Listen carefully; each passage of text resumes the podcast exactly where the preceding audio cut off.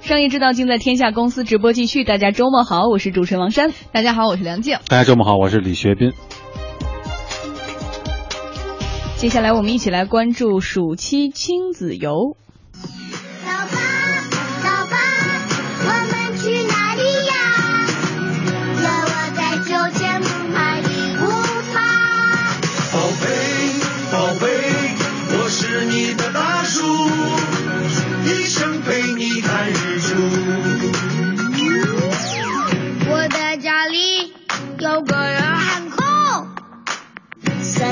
三头六臂，大强不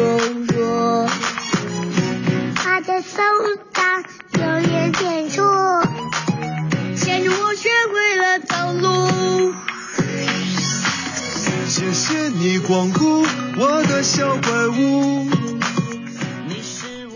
这首歌大家再熟悉不过了哈，进入了今年的暑期亲子互动真人秀《爸爸去哪儿》，拉开了第三季的帷幕。各大旅游机构啊也争相的推出了丰富多样的亲子游产品，火拼暑期的旅游市场。国内的山水游、乐园游以及出境游学等等，还有文化游，成为了七八月出游的热门的主题。不少父母都觉得啊，趁着暑期的这个时间啊比较长，可以带孩子多走走、多看看。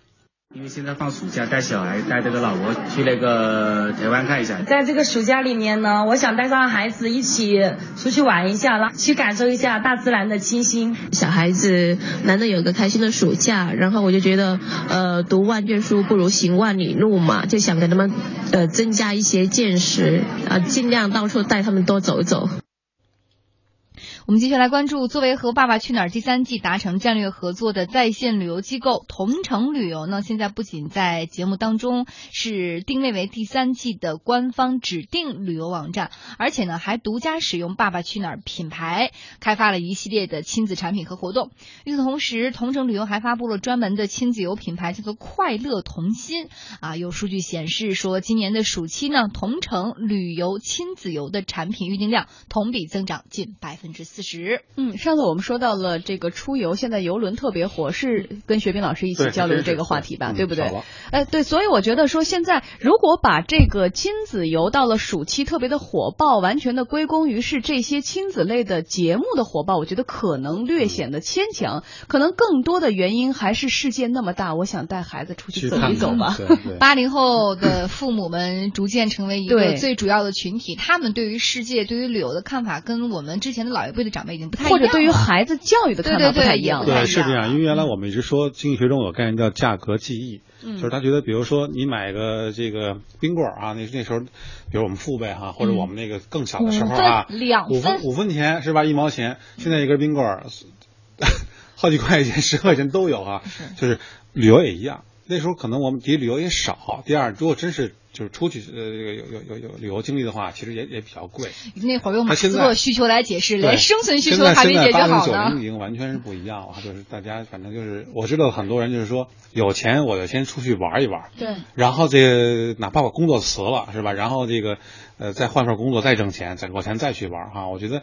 就那他们为人父母之后，可能也愿意就是带着孩子一起去四对，就像刚刚梁静说的，当马斯洛需求你的一层一层往上走的时候，你的很多的想法就会改变，那个价值的存在感可能现在更重要。在这样的情况之下呢，呃，很多的家长会认为，或者是我们自己到这一代的时候也会认为，其实人与人之间的差别在哪里？可能在于眼界，在于视野，在于世界观。怎么形成呢？可能需要你的脚步的啊一步一步去丈量。对你的孩子看到的这一切，比你从书上或者说你跟他天天的这个谆谆教诲来的更生，动。所以有人说行万里路比这个读万卷书要好得多。嗯，而且我觉得还有一点最重要的是，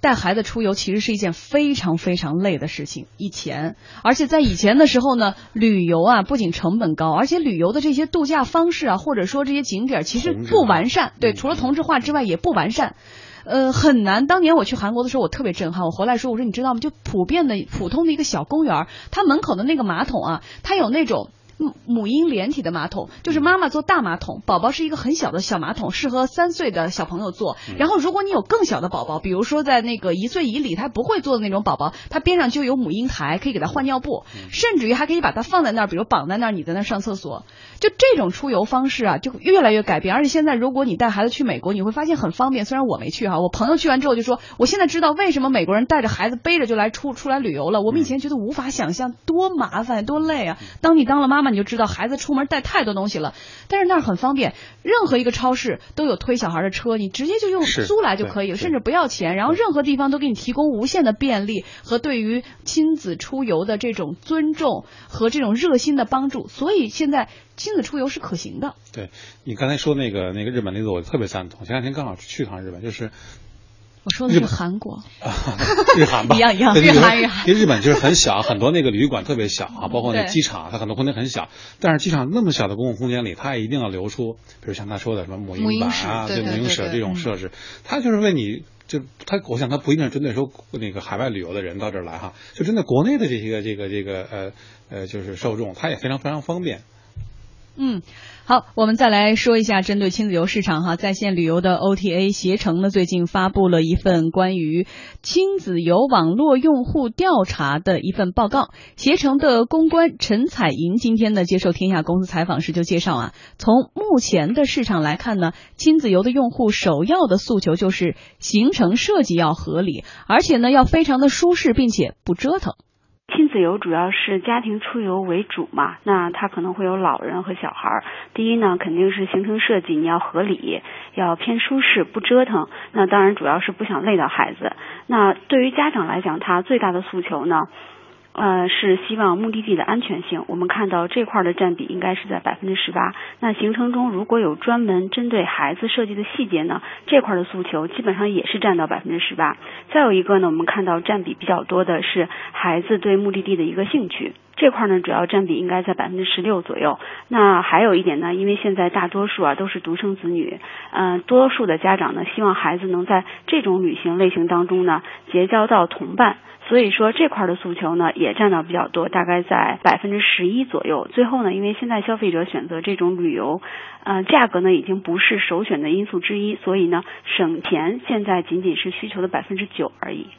调查还发现说，携程暑期的跟团游订单当中呢，亲子游的游客占比超过一半。像国内的北京、九寨沟、昆明，国外的泰国、日本、美国等，现在都是亲子游的热门目的地。我们的预订量。跟团游出行的客人呢，占比应该是在百分之五十四点六左右，而且呢，因为暑期现在是呃出游的一个高峰嘛，我们现在出游的比例，亲子游这块儿增长超过百分之百。那国内的话，一般像嗯北京、九寨、昆明、三亚、厦门、桂林，包括西安、包括上海，这些都是今年。亲子游出行的十大热门目的地，那如果是境外的话，大家还是偏向于中短途。你像泰国、日本，包括远一点的，像美国、澳新、啊意大利、香港，呃，还有现在今年比较火的英国、新西兰，这些也是在出境游热门目的地的呃热门榜上。携程同时还提出，从出行的时间、行程安排、导游服务、交通、餐食、住宿、购物七个方面，给亲子游制定相应的产品和服务标准。携程公关陈彩莹表示，希望以此呢来推动整个亲子游更加的规范化。亲子游的标准主要是要从你出发的时间，如果是飞机的话，那尽量不要安排那种红眼航班，或者是太早太晚的航班出行。那还有它的一个行程安排，像我刚才也提到了，行程安排尽量不要太累，因为有小孩和老人。那导游的服务，导游服务可能重点呢是它导游服务的一个特色，因为你亲子游必定要安排一些小孩这个群体他感兴趣的目的地。你像东京的迪士尼乐园呀，包括天文科技馆呀这种类型的项目是一定。要涵盖在这个亲子游的线路当中，那包括交通、餐饮、住宿、购物这些要素呢，都会制定了一个固定化的标准。我们有这种专业的团队在设计产品线之前，我们会到当地去开发、去考察这个目的地，设计或者研发这个线路上是一定会尽量遵循以上我说的这几点去研发这些适合亲子游旅行的线路。